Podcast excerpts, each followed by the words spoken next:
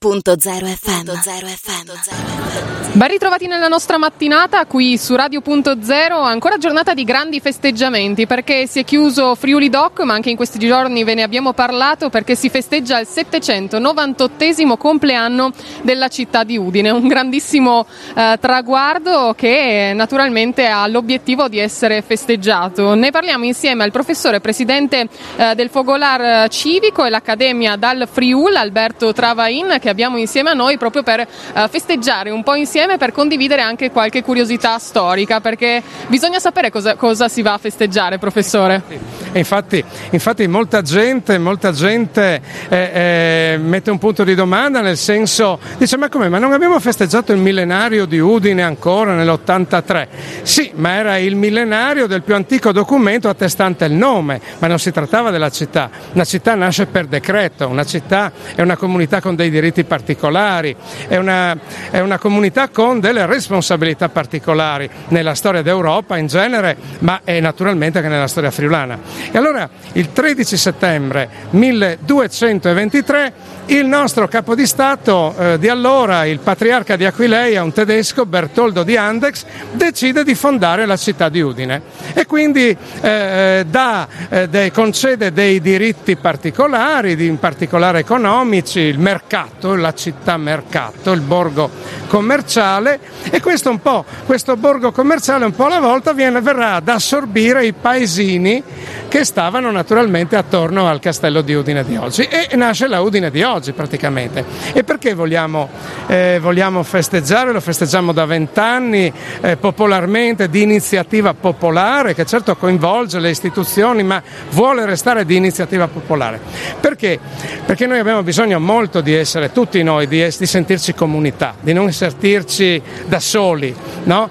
E allora andiamo a cercare quella radice quando siamo diventati non solo comunità ma una comunità forte che ha in qualche modo inciso e potrebbe ancora incidere nella storia di questa parte d'Europa. Una comunità forte che si è sempre vantata ma dei propri valori, ma è, ah, li ha anche testimoniati, testimoniati nelle forme, nelle forme estreme.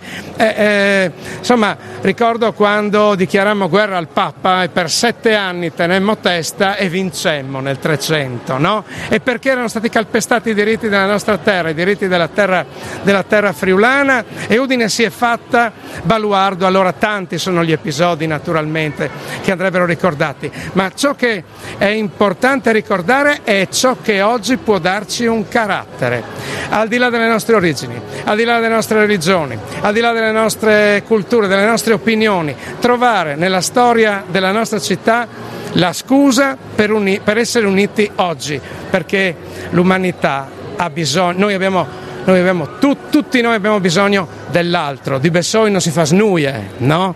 Di Bessoi si resta Bessoi, no? Ecco, e noi abbiamo bisogno invece eh, di essere forti di fronte alle sfide piccole e grandi, che al singolo e alla collettività il futuro senz'altro è pronto a eh, proporre e ad imporre. Ecco, questi sono gli, i nostri fini, quindi un guardare al passato che però è chiaramente un guardare effettivamente al futuro. Che bel concetto che ha voluto sottolineare anche perché sono state giornate di festa abbiamo ricordato Friuli Doc ma anche la Fieste de Patrie dal Friul, quindi oggi anche eh, ricordiamo il compleanno della città di Udine, quindi è stato un susseguirsi di ripensare anche alla nostra identità un po' anche eh, come popolazione, come popolazione friulana, come popolazione anche udinese. Sì, sì, sì. Eh, infatti leggere Udine nell'ambito di ciò che è stato il passato. Noi siamo stati e siamo europei due volte. Eh, la cultura, la civiltà europea ha avuto come grande contributo certamente il contributo di i grandi intellettuali friulani, quando Carlo Magno fondò il primo impero europeo, il primo Stato europeo, due erano i grandi intellettuali che ad Aquisgrana soccorrevano, aiutavano eh, eh, Carlo Magno nella sua operazione di creazione di una civiltà europea, no? Paolino d'Aquileia e, e, e, Paolo Diacono. Ecco, e quindi abbiamo avuto un ruolo, poi attraverso i secoli, attraverso i nostri, certo, i nostri emigranti, no?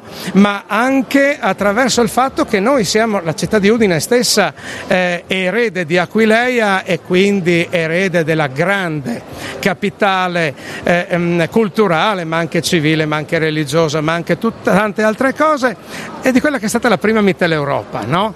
E insomma le, c'è stata Vienna, c'è stata la grande Vienna, la grande Vienna che ha unito i nostri popoli della Mitteleuropa, ma prima di Vienna c'è stata Aquileia e quindi Udine.